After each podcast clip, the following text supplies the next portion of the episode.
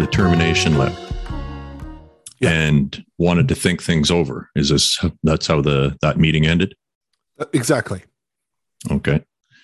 And what did your union say about how that went? Uh, curious to to know what their thoughts were there. I think the consensus there was that it went well. I mean, the the particularly from the from the person who had been advising me just to come clean and be honest. Um, she felt that that was at that moment the right move.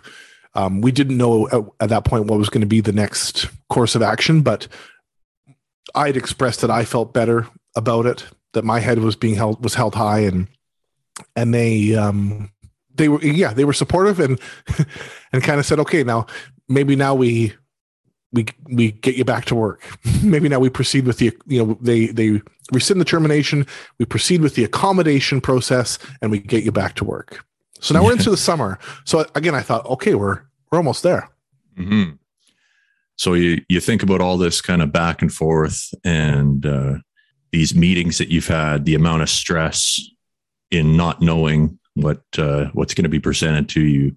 All the while, you're trying to improve yourself and recover from hydromorph. Yeah. So this is all going on, and um, so you get to this is towards the end of the summer of 2021. Yep. Okay. and didn't Um, hear didn't hear for from them for a little while hmm I, I can't recall exactly how long but probably a couple of weeks Yeah. and then finally got a phone call uh, thinking okay here comes the back to work meeting Mhm. and it was instead uh, we're sending you for a third independent medical examination Okay. So so just to get this straight here. So usually what happens is you you get sent for your initial uh independent medical assessment, right? Yep. So they they give you a diagnosis of severity and and usually uh, they'll check off a couple boxes depending on what substances are involved. They send you to treatment. You completed that. They come back. They do another assessment, like a follow up assessment Yep. and say, okay, this guy is, uh, or this person has completed the treatment. We believe that they're on the right track, or we believe they're not. Most often, it's you know, as long as you complete the treatment they tell you to treat to to complete, then they'll give you the okay to move on from there. So you, in that time, you've been going through all these these investigative meetings, and for some reason, your employer is requesting another IME. Did they say they wanted it from a different doctor? Uh, what was the reasoning there?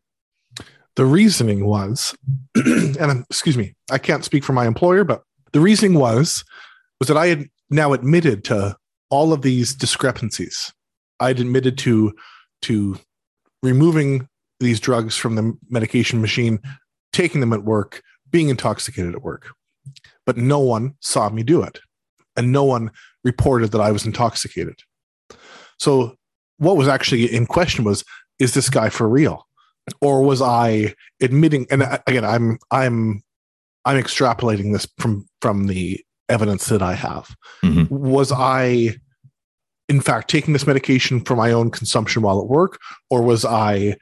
I don't know if they were they were sort of suggesting that maybe I was selling it or that I was doing something else with it because there was no evidence that I was taking it at work. This is something that I would love people to. This is an opportunity to get this point across to people.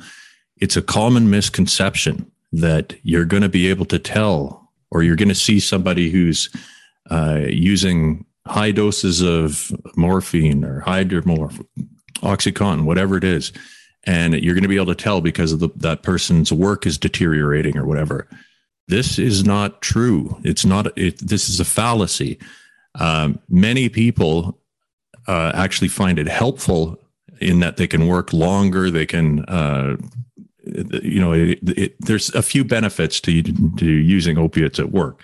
I'm not I'm not making an advertisement for doing that, but I'm saying that um, it's a stigma that's well ingrained in our, in our culture to the point that this is actually quite common. If uh, many times an employer will see somebody who's who's been on an opiate for a couple of years, it comes to their attention. They look back at the records and they think this is impossible.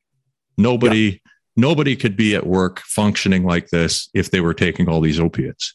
Yeah, exactly. They they and they often come to the conclusion that you must be selling them, which is yeah. I've I've never seen that. It, it, it, it's unfortunate because the first thing that came through my head was, I wish that someone had caught me then. I wish that someone had have seen me doing something or seen seen me when I was behaving erratically or doing something that that that triggered them to report me. I, I wish for that. At first, I thought I, I thought it was a good thing that I wasn't reported in that way, but I think it actually would have made made my life easier uh, in the in the months ahead if I had if they had just said, "Yeah, you you know you were you were caught red handed, so to speak." Um, but you're absolutely right, Nathan, about that that that stigma. The other thing I was going to say is that during the those months of, of at the end of or you know at, at the active months of addiction for me because of the state of our of our country's public health emergency i had goggles and and a full mask on all the time. So i, I don't think people i think that was that was i, I was hiding. Yeah. Uh, it just it, it, it's weird to me because it's another one of those things where they keep seeing the same thing over and over again in these departments. And they come to the same conclusion like at some point yeah. you would think that there's some learning right? You see well you know what? We've seen 20 nurses go through this year. They all seem to be able to do their job in fact quite well while taking these usually it's hydromorph yeah. So wouldn't you adjust your your evaluation of the situation at some point? I just i I don't know what I'm missing in that uh, that part of the equation. No, it's true. It's true. And I was never accused of that. I was never accused of of doing anything other than taking it myself, and I admitted to taking it myself. So to go back to our to the for a third independent medical examination, I was sent back to the same doctor to have to start from square one. And essentially, that was what was requested: was that a full new examination was completed to and to include conversation about how this could be that I was that I was working and not getting caught by my coworkers. Was this uh, separate from the letter that they sent? Because wasn't there a point where they wanted you to to get get a letter signed, or they wanted a your general practitioner to fill out a form or something like this? So, so yeah, thank you, thank you. The the the purpose of the independent medical examination was to complete a, a two or three page document that had a list of questions from human resources. Those questions were based in the previous independent medical examination and in their investigation, including my confession. Okay. And can, yeah, can we uh, can we read a couple of those questions? If, if do you have them there for sure? I, I think I do. Just give me one sec if I can find them. yeah. As long as you don't mind, because no, man, no. they're so. I hope you read the did the right or wrong? Did Corey know right from wrong? That was the real doozy. And I got a lot of IMEs. okay. Um, there's one, two, three, four.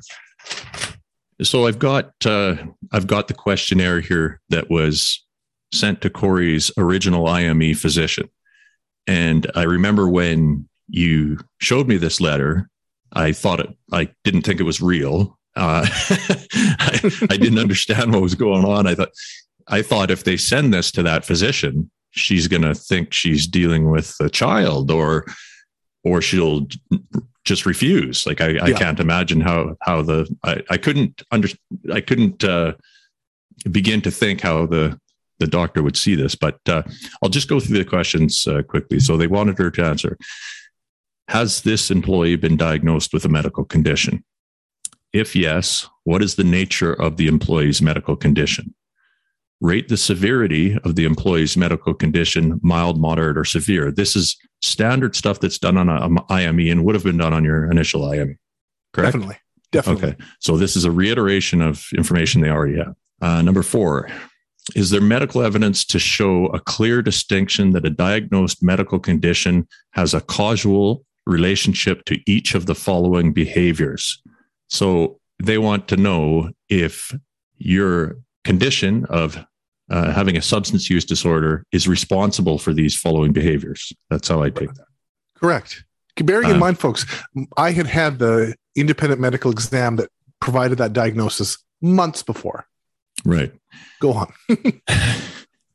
so, could it be that falsifying doctors' verbal orders for narcotics on patient charts, uh, falsifying patient records and charts and medication administration records with orders for narcotics, please explain, falsifying patient records charts and the medication administration record by charting narcotics as administered where narcotics were already charted as administered by another registered nurse. Please explain. So they're wanting the doctor to give them kind of a medical backing a scientific uh, something that's that's backed by scientific evidence that these behaviors are part of your disability um, lying to his coworkers regarding the dosing of patients not wasting narcotics per the employer's controlled substance policy, taking narcotics from the employer medication system, the Pyxis, under patient names where narcotics have already been withdrawn by another nurse, and under, under patients' names where verbal orders for narcotics were falsified. Please explain. I mean, these are all, you're not going to see a nurse with a hydromorph problem. I mean, you have to get it somehow, right? Right. And and and most of the time, this is falsifying records or uh, not fully used vials. I mean, these are common methods. Uh, what's not common is taking medication that's supposed to be for a patient. You don't. Uh, you don't usually. Right. I haven't ever seen it actually. And I'll just interject that that these are also very common issues with people's nursing practice who who do not have an addiction. That's right. I- improperly wasting medication. That that if you if you polled nurses about how often they forgot to waste a medication, you find that the vast majority would say that at some point or another they forgot. In an emergency department, taking verbal orders from a doctor uh, on the fly. Hey, so and so in bed two is having pain. Can I give him go give him something? Yeah, give him give him this you'll also find that that is a very common thread. So these are mm. these are flaws within nursing practice that are common within the emergency setting that are not exclusive to someone with addiction. Yes. Yet if you ask the health authority what the situation is with these you know kind of holes in the system they will tell you consistently that they've been repaired that there's no way that these things are happening um, all these issues have been dealt with uh, it's not possible to get narcotics out of there that's Correct. their that's their stand. So continuing on, consuming narcotics while on shift. Please explain. um, stating in the previous meeting held that he could not recall specific incidents that were presented to him by the employer at the time and that he did not want to incriminate himself. Please explain. I mean, they're I, wanting a doctor to explain why I said I didn't recall. How on earth would a physician even begin to be able to sign off on something like that? No physician would do that. Right. Stated he had a mental health injury and opioid use was associated with that injury. I, I don't even understand how that, how is that a, a symptom of a disability? Right. The guy, do you, what do you think? The guy, are they suggesting that you had another mental illness, like uh, maybe well, schizophrenia or? Like, oh, uh, yeah, good, good, good question. And we'll we'll come. That question will come back up for me, and when I tell about my about that IME uh, specifically. So. Okay, and then the last one is based based on your assessment. Did Corey have the cognitive ability to determine and understand between right and wrong when deciding to engage in the above behaviors? if yes, which behaviors? and they want them uh, specified uh, from the, the, the previous list as to which behaviors you had the cognitive ability to understand whether they were right or wrong.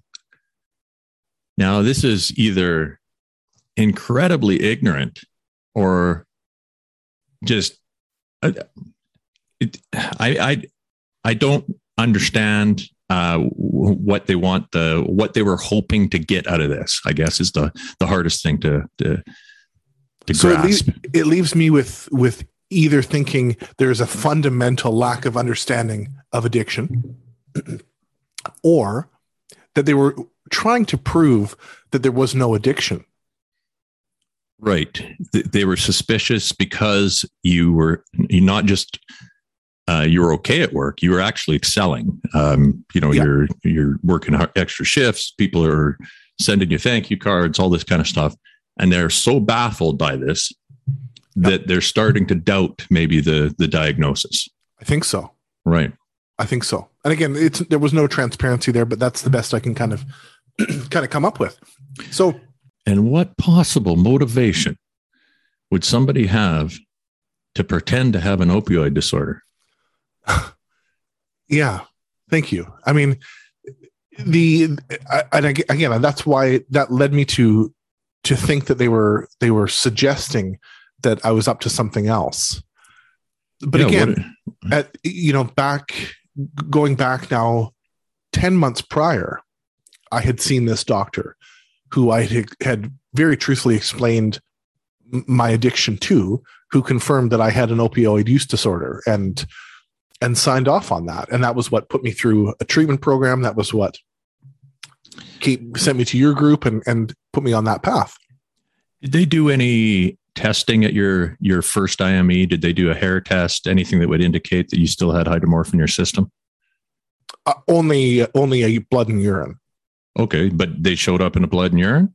no Oh, okay, but All that right. was because that was because I had um, it was uh, six or seven weeks before from the time I went off work from the sorry from the time I last used hydromorphone to to the IME, so it had clear Yeah. my system. yeah. I just uh, that would have been e- an easy one to you know. Yeah. uh, it's right here, guys.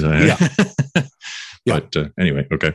So, the, So- so the interesting thing was that when I the the thing that we mentioned in episode in our first episode on me haven't mentioned yet in this episode was that simultaneously as that first IME was happening, I was also seen by a psychologist that was diag- that that was provided to me through WorkSafe, who provided the um, psychological diagnoses of an adjustment disorder, which is a which is in the family of PTSD, and then an opioid use disorder as a means of coping with the adjustment disorder. Okay. So stress and depression, stress and anxiety, which was the manifestation of the adjustment disorder, and the opioid use disorder, which was then the further manifestation of that. This was written. This was written by the psychologist. This is I a went- psychologist that WorkSafe employed. Correct. Okay.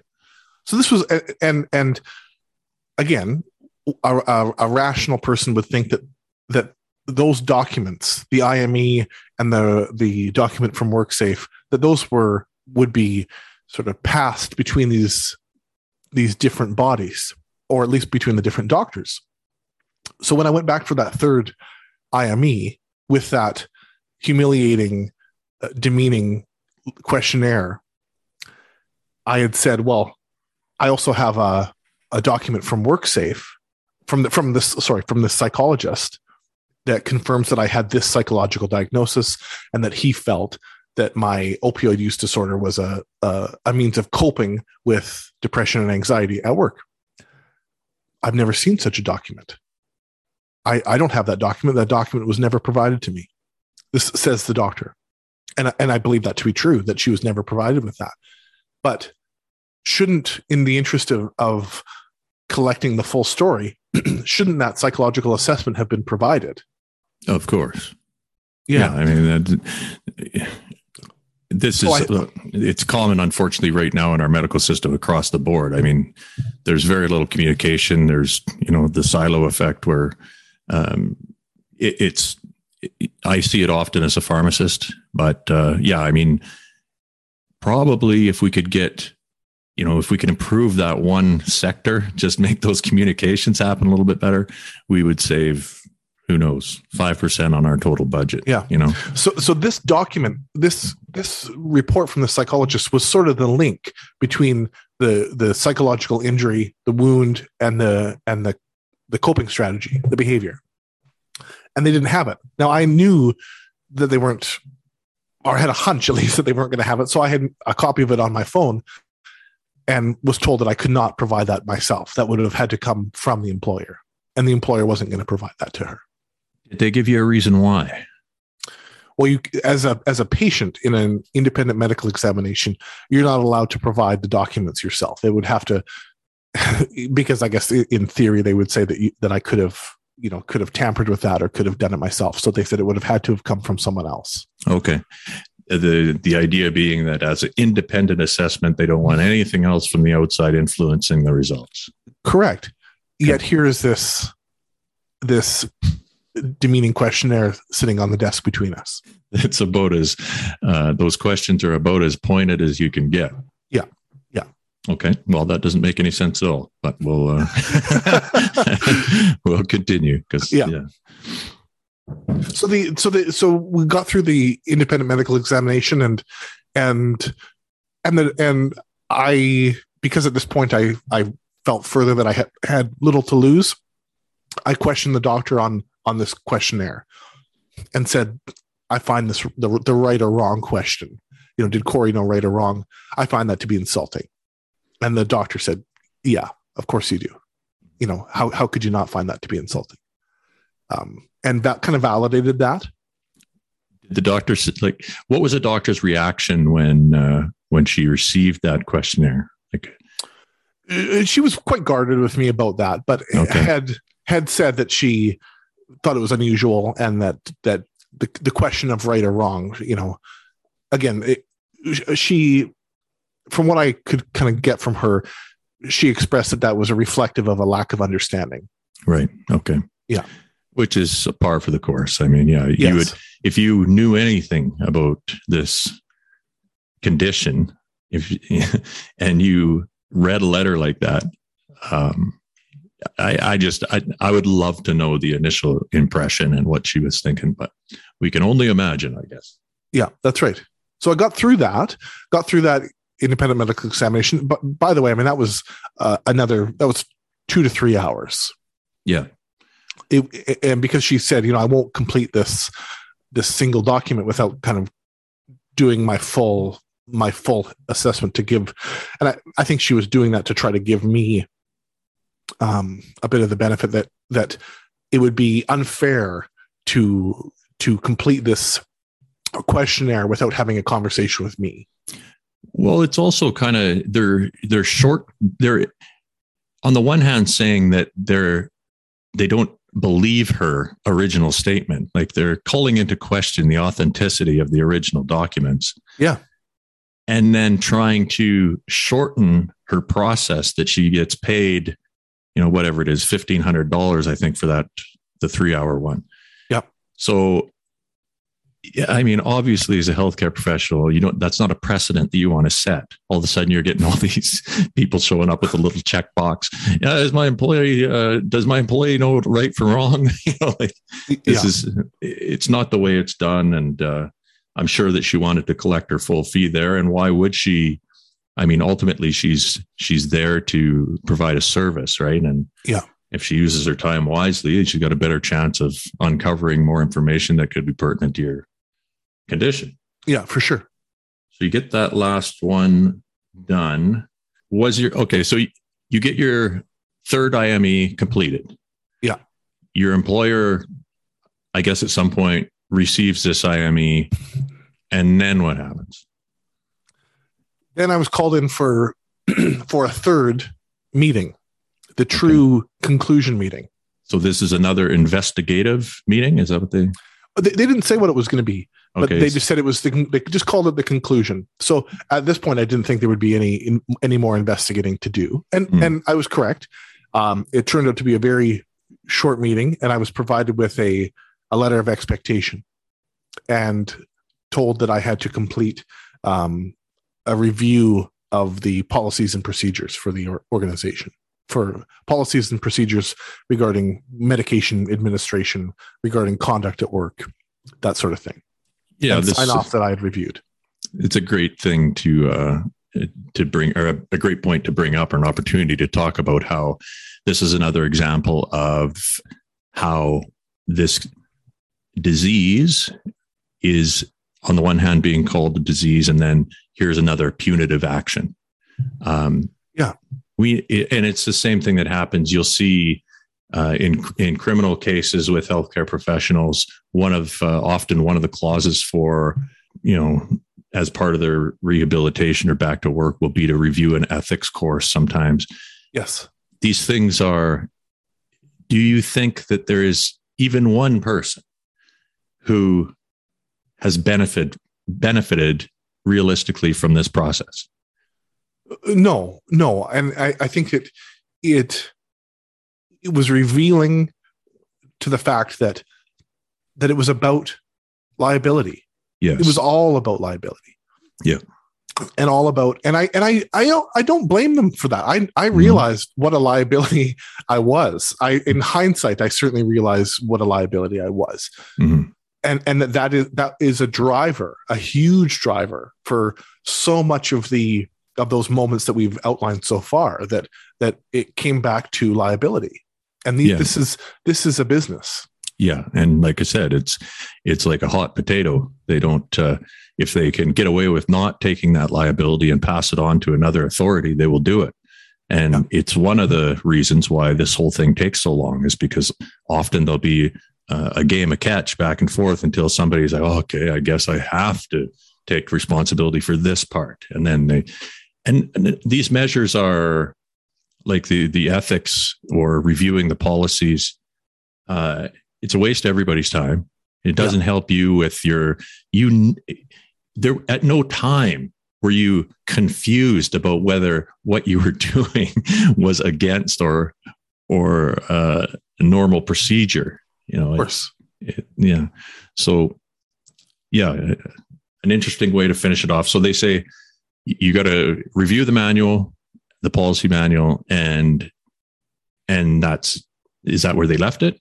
yeah that was it and then knowing that the next part of that would be the uh, accommodation process and getting back to work Okay. again at the same time was the, this process with, with the with the college was happening where they now had um, all of the results of these various investigation meetings. And they had my confession so to speak. And they had formalized that into uh into a set of restrictions and a letter of you know uh, a letter of another letter of expectation and restriction so to speak. So so that was happening at the same time Okay.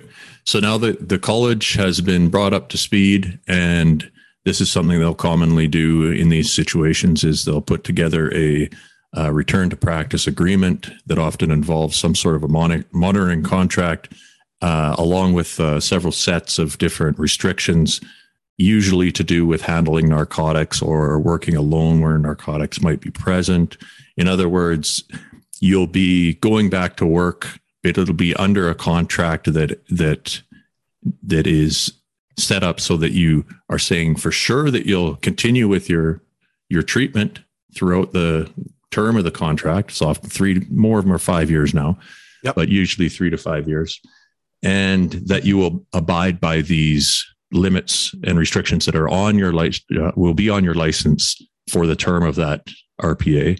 Yep. And uh, so so uh, did the college presented you with a, a list of restrictions, I guess?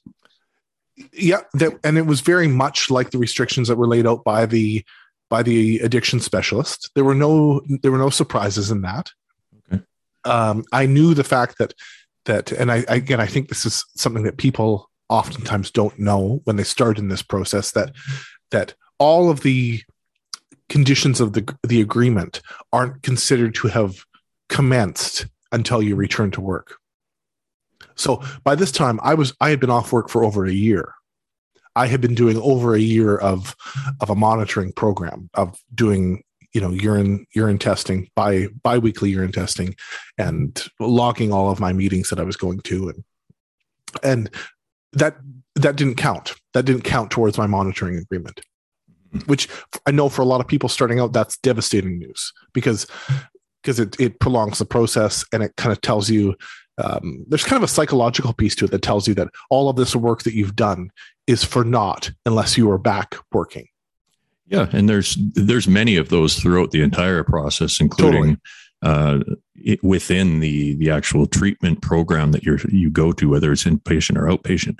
The other thing that that happens more often than than not is there'll be a discrepancy between whether or not they want you to be working with narcotics right away or if they want you in an area where you're not exposed to narcotics. And then there'll be clauses on top of that where if you you might have to start out working where there's no access to narcotics, but your term only starts once you've made it to a point where the restriction can be lifted so that you can be in an area where narcotics are accessible.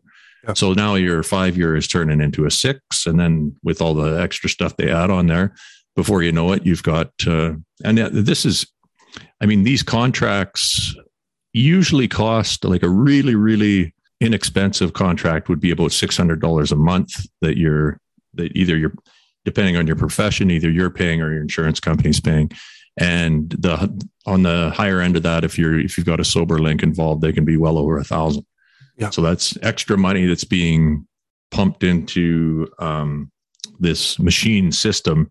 And uh, there's conflicts of interest that exist within the system involving where that money goes but that's another story. Yeah.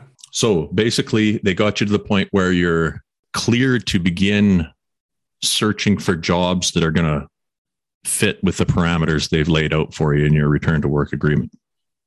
That's right and and again the return to work agreement though the it it doesn't it, it outlines the don'ts but there is still there's still room for interpretation there. And mm. and as as we will we will learn here in this next uh, next part of my story that that you know like you said n- you know corey's not to be working and dispensing narcotics. F- fair enough. Corey's not to be um they recognize the fact that i was you know not to work in an emergency or in a critical care area also fair enough but there's those are black and white, but there are statements within the agreement that are much more gray. So when I finally, you know, this is coming back now. Now we're up to um, three, two, two and a half months ago. That in those meetings, that's what that's what the this other branch of of human resources, the disability management branch, that's what they have in front of them. That is what is guiding um, their I won't say guiding their decision because I don't I don't know what's guiding their decision fully, but but that is what they are using as justification for some of their deci- their decisions. I'll say. Okay. Uh, you mean the decisions regarding which jobs would be suitable for you? That's right. Okay. That's right. You know, so so first of all, you're you are told in an accommodation meeting that you're allowed to look at the list of vacant jobs, and you're allowed to list look at the list of filled jobs, and make two lists based on those. And we're talking about um, as it stands right now because of the nature of nursing and and the nature of in our at least in our in our province and in our country the mass shortage of nurses this is a really long list like this is this is uh you know dozens and dozens and dozens probably if i went back and i'd have to check but hundreds of pages of, of vacancies of vacancies and then jobs that i could potentially bump into. Right. And so made my made my initial list. Um, and the things that I put at the top were, you know, through this through this process, I've become particularly interested in in the uh, the vulnerable populations of our society, in outreach work, in in you know meeting meeting populations of folks with with addiction or folks that are experiencing homelessness. Um, and there are there there are new resources, there are new jobs out there, it, because there is there is some funding in those areas. So there are some newer positions out there available within within where I live. Um, so those really intrigued me because I would be um, partly working at a desk and in sort of a case management administrative type of detail, and also partly going in and checking on people and helping people access care who wouldn't normally access it or be able to. Right. And I remember there was one job in particular a little while ago that you had found uh, that you were very interested in, and you thought it would be. I mean, it, it wasn't just that your contract stated you shouldn't be working in acute care. You yourself didn't want to put yourself back in that position. I mean, you could no. see that that's that wasn't the place for you you wanted to to set yourself up so that you you know had a nice buffer between you and and uh, any you know substances or or extreme stress uh, and trauma and stuff like that uh, that you were experiencing before in your position. So you wanted to get away from that, and you, like you said, you wanted to move into this area where you were just starting to uh, learn about and and get interested in. So you were you.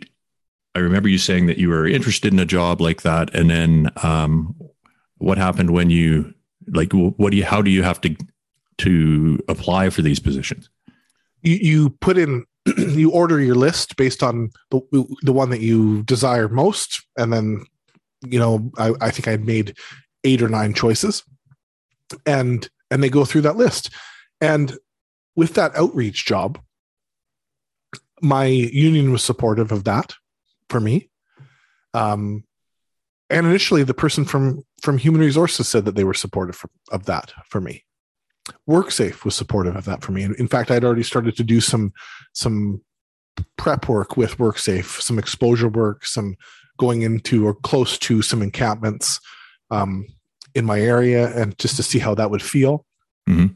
And so I was really getting ready, right? Um, and and told that that should be should be a go. Um, it was then at that point that human resources felt that there was some. I, I sorry, I want to just go back a second, the the manager of this position thought what apparently said, you know, this guy's interested, this guy's passionate about it, and has some experience. Love it. We'll take him. Mm-hmm. So it sounded like all systems were go.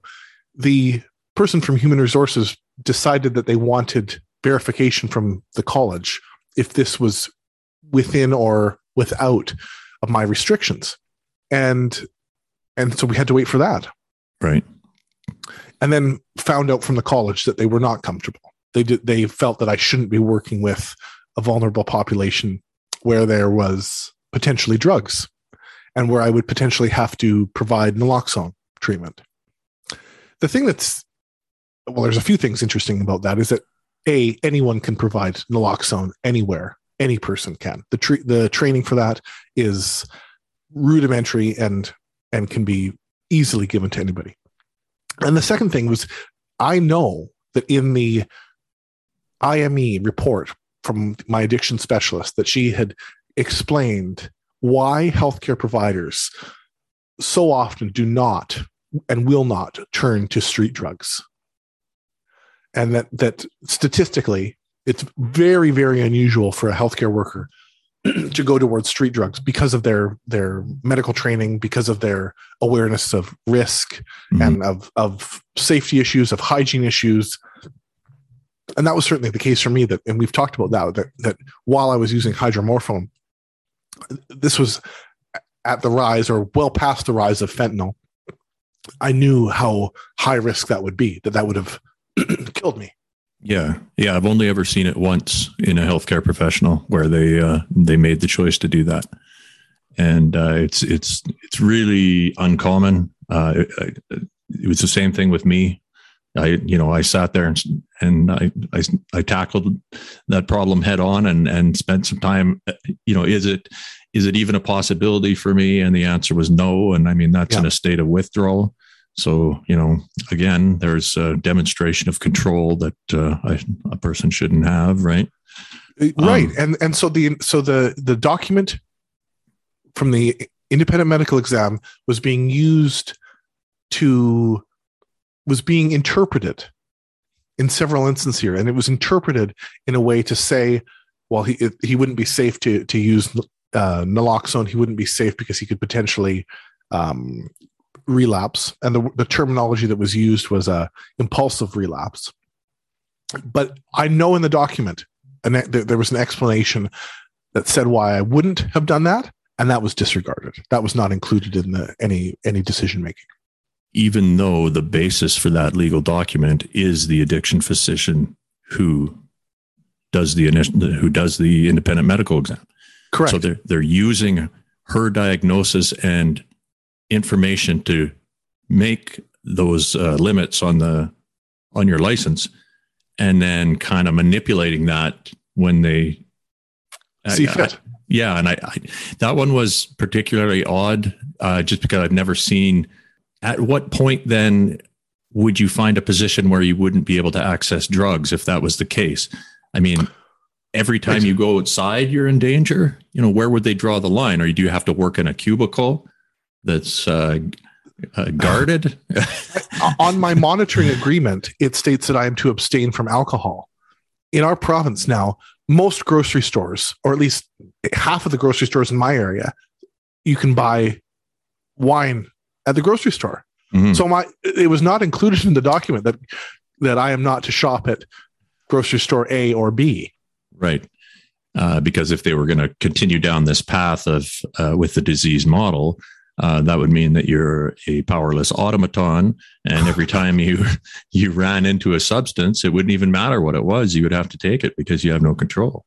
Old right? stigma rears its head again, and yeah. and in our last two, our last three episodes here, we have met impassioned people who are connected to that community, connected to that type of work, and who are making a difference in reaching people. Yeah, and I'm not saying I'm not saying I am Corey Ranger or Kinnan Ross or Garth Mullins, but they eliminated the opportunity for for that to be even a, a chance to have someone who was passionate about that kind of work. When I heard that uh, that you were going after a position like that, I thought it was brilliant. I was like, "This is."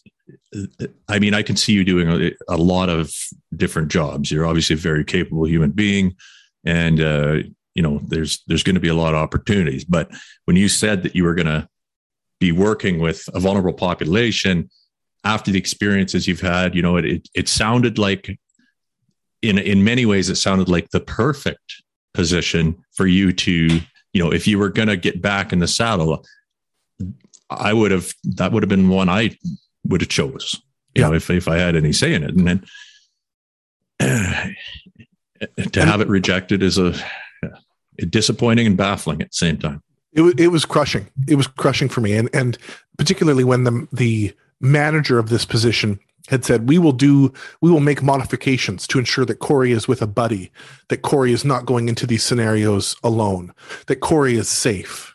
Yeah, because Corey they has, can they can see what you are for sure, right? Like, for sure. I mean, and those were and those that that reassurance was was also disregarded. Right. So again, the the balloon that was deflating is now really flat now. yeah. So this is uh, that was when did they say no on that? That was uh, they, that was my birthday present. Right. Okay.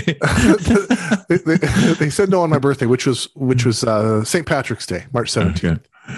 Yeah. So um, not that long ago. No. So so okay, back to square one. Now we're now come come forward, Corey, with another list. Redo your list of, of possible jobs. So I renew I redid that list of of job interests uh, based on the vacancies, based on an updated list of vacancies, and based on updated um, bumping options, and resubmitted that. And this time, I I thought, I I don't care. I'll just pick some safe. What I saw as some safe options, some some kind of mundane albeit good good choices, but um, I really tried to bear in mind no acute care, no critical care, not working with vulnerable populations. Um, you know, working in in clinical setting in clinic settings, and at that point, I was not told that that those were would be a problem. So I I waited, and then ended up hearing back. I got a got a phone call, and this brings us up to uh, last week. Got a phone call saying uh, a job had been found for me. We have good news. We're going to make you an offer. and so I thought that this would probably be something off of the off of the list of, of vacant jobs that I had put down as as uh, points of interest, and it was not. The job offer was 50 kilometers away. It was full time. Now I, I have not worked full time in five or six years since I, if you know, if going back to the point where I was off work, I think it had been probably about five years since I'd worked a full time job. I usually worked about between 60 and 70% full time. Was there no graduated uh, return to work clause? There was going to be a, a, a graduated return to work based on WorkSafe. So it was going to be a six to eight week gradual return process. Right, which is ridiculous. Yeah. So I was told that to the best of their ability, this is what they found for me. Uh, they read to me a list of why why the the jobs that I'd put down. This is after I've already been made the offer, by the way.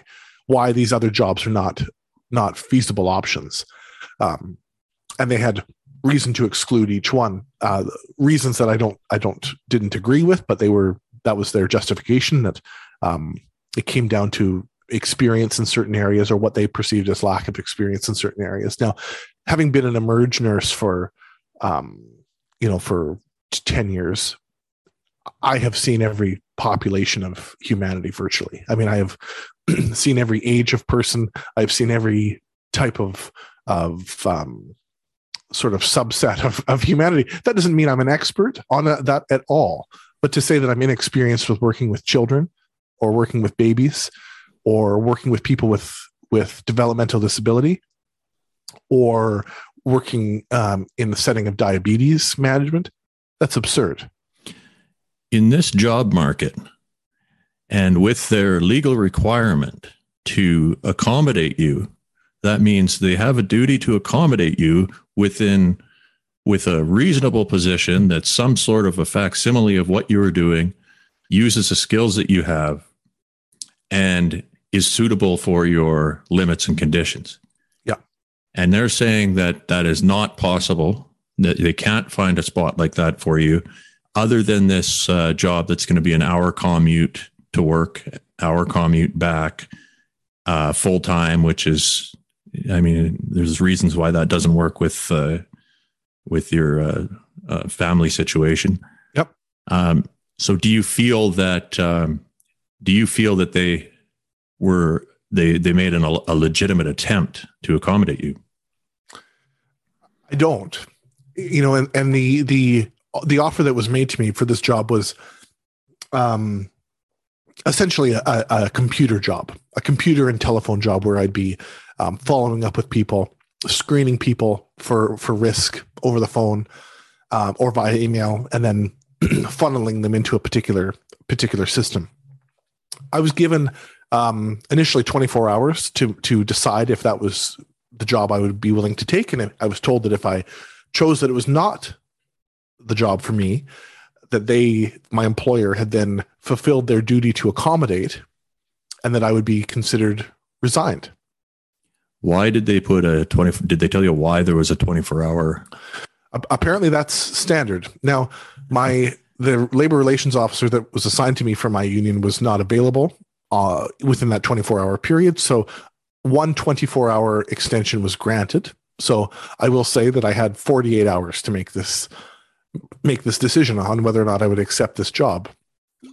Um, working an hour away from home. When the, again on this list of of options that I had, there were jobs within my community or within mm. within a 10 to 15 minute drive. I can't imagine that there wouldn't be. No, of course, right? So that was my decision, um, knowing that any I, I, was told, I was reassured that, well, Corey, once you finish your gradual return to work process, um, which is again six to eight weeks, you can apply for anything else. But because I'm on a monitoring program, I am followed by disability management. I am going, any decision I make, any move I make goes through that same desk, goes through that, that my file passes through the same desk. And then they are able to then say, is, does this fit within the restrictions?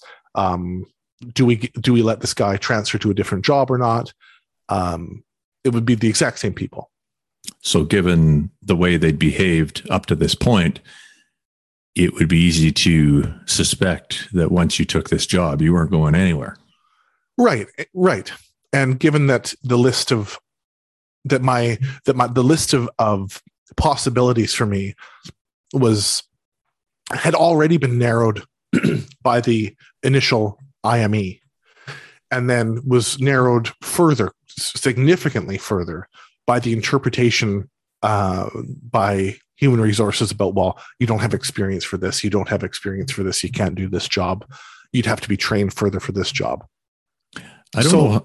I don't know how they have the um, authority to to think they can make those types of calls. How, these are a lot of these calls are based on your medical condition. What business do they have? I don't. I don't understand how they have even the credentials to do that. And this is this is what I've encountered so many times within that process is that there is a liberty taken to interpret at certain times, and there is a rigidity to not deviate from interpretation at other times. Mm-hmm. Uh, and, and and and how those times are selected is at the will and whim of the individual on the other side, for sure. Yeah, yeah. So, but uh, you had 48 hours, and how did you? How did that play out? So, m- my decision was ultimately I, I met with several people from from my union. Um, interestingly, my this job offer came in when my uh, loudest and most consistent advocate from the union was away on vacation. Hmm. A little and, suspicious. and so, uh, met with met with the people that I could meet with, and these were people who had supported me along in the process, and and and and I'd had you know going back to the summertime when I'd had those investigation meetings, they had advised me in in those meetings. So the the message was still hang in there, Corey. Hang in there. We can we can grieve it. Work now, grieve later. We'll find you a job. We'll find you something closer to home. We can make this work. And and that was it. And I in in the course of those discussions, I I pressed the issue to seek seek evidence for how I was or was not absolutely painted into a corner at that point and was able to to to have some acknowledgement that I really was. Mm, you said one of the senior uh, one of the more senior, yeah, said, yeah. you know what? I think you are stuck here. I think this is this could be checkmate. Right. We can still we can still work this out. We can still grieve it if that's what you want to do. But I see how you are stuck. Mm-hmm. And that was it. That was enough for me to say, I resign. And so after um, 13 years as a nurse. I, I resigned my position. Yeah. And another fantastic uh, caregiver bites the dust, folks. Um, That's right. And now, what you know, looking back over the the way things went here, you you had opportunities where you could have been the you know you could have been the person who dug their their heels in and fought every step of the way, and you probably would have won. Um, but you're, you know, you're you took this this thing that happened to you, and you chose to take it on in a way that was going to make it something that made you grow as a person in a positive way, strengthened you, uh, brought you more resilience, and and basically got you out of the the darkness that you were in. And uh, unfortunately that led to a diminished list of options work wise and uh, i mean honestly i when i see many nurses choose to go back to work many of them relapse some don't. I, I don't know what would have happened with you. I mean you've been I I, I, you just you can never know. I mean, if the, if you got into the wrong situation and uh, uh, maybe you're pushing it too hard and trauma and something happened, it's just it's impossible to know. But I I would be worried. I can I can I can tell you that, and it, it begs the question. You know, is it worth it really? And uh, I think your your decision there when you're you know basically left with with nothing, you would have had to sacrifice your time with your son. You would have had to sacrifice your, you know, I mean, a, an hour commute both ways to a job that you hate. I mean, why really? Why? Right. And the angst would, would build and build. And we know that angst and, and cognitive dissonance and moral distress are all contributing factors. And, and, uh, so the decision be, suddenly became very clear. But you know, as it's been fascinating for me as I've gone through this whole process with being off work and going through the machine and then doing this podcast with you and talking to people who have been through it and talking about uh, potential outcomes and and every facet of it every facet of it that we have unearthed here uh, to realize, for, you know, that what was happening to me, what was happening to my outlook, to my thinking about that career, about my job, and and coming to this conclusion. This is not the conclusion that I that I hoped to come to, but I, at the end of the day, I and we have to do what what is what is best for our ourselves, and and the rest will kind of kind of follow. I think. Yeah, I mean it. It's making decisions like the one you've just made is uh, you're choosing the hard path and you're you're choosing to recognize that if you were to take what was given to you there and start down that road again all you're doing is reinitiating the very same process that led you to where you got in the first place. You know starting to chip away at your fundamental values starting to give up things that you care about more for this position that you know it means very little to you. And and it begins right? And and instead of doing that you recognize the danger and that there's things more important than life than than you know sacrificing those those values. And it's i mean i love to see it for, for a whole bunch of different reasons. And it just the the way you handled the whole thing i mean it's you could uh, you could be a, you, you could have a course or something for people to to go through uh, in this situation. And I I've never seen uh, the po- politics of it handled better. And uh, it was just uh, watching you go through it. You, you you know you you struggled, but you always maintained uh, an attitude that you were going to find a way that made the most sense to you and and was better long term which is exactly what you're trying to do you're trying to get out of that the head the, the mindset that you're stuck in before and um, if that doesn't work out for you then i'll be very very surprised yeah no no thank you nathan i really i appreciate that and i think there's been so so much of of this process that has bolstered me along the way. And we started this podcast quite late in in my journey so far. Like I there were many, many, many, many months of of the process where I didn't have this this outlet or this resource. Uh, but the thing that I come back to, and I, I was just thinking about our episode with Kinnan Ross about how the healing is in spite of the machine.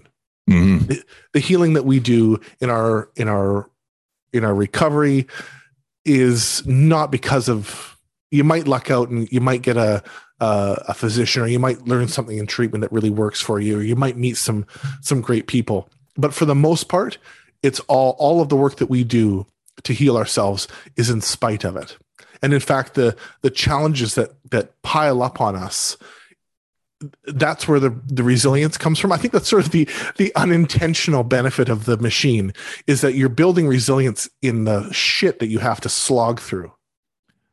Well, yeah, that's one way of looking at it. Um, I sure would like to see less shit myself. well, yeah, and, and that's I'm I'm not trying to to sugarcoat it or make a silver lining because it's not, but mm. but that is where the resilience comes from. Is like, okay, now I've got a how do I how do I keep fighting this? How do I keep my mental strength up? Mm-hmm. How do mm-hmm. I how do I not go back to negative thinking? And sometimes I do. Sometimes we do, and that's okay too and natural. Yeah. But but the the healing that is that I have done, the work that I have done, has been in spite of it all. Yeah, yeah. Uh, it's like they you if you didn't know better you would suspect that they were actually trying to slow you down or get you to relapse yeah. You know what I mean? Like it, it's it's it's not that it's just not helping. It is actually putting more stress and and just burden on on a person who's already in a very compromised position. So um yeah, kudos to you for making it through and uh and dealing with these difficult decisions including this last one and I'm I'm uh I'm curious to see and uh, excited to see what your future holds. Well, th- thank you. The, the, the other thing I was going to say was all of that to a very very expensive tune for the to to the general public like a the the, the tax dollars that went towards this Yeah. went towards all of these cases and part of it is covered by union dues and by by insurance policies and stuff like that but there's a huge expense to the to the public through this Yeah, yeah, we're we're talking about uh, twenty to forty thousand per treatment cycle per person who goes through, and then all these extras that are being paid for by insurance companies or you're paying out of pocket. Very expensive, and uh, wouldn't it And all- be wouldn't it be amazing if uh, you could you know implement something that actually was helpful? That Yeah. would be that would be amazing. and all of that time that i was off work my position was had to be filled by someone else and their position then had to be filled probably by someone on overtime Mhm. probably by a, a travel nurse who is a very expensive person to have on board Yeah. and it, it, it just it doesn't make sense anymore No, it really doesn't. Well, thanks for uh, thanks for laying that all out there, man. That's that's a ton of uh, uh, information for people and lots of good stuff in there.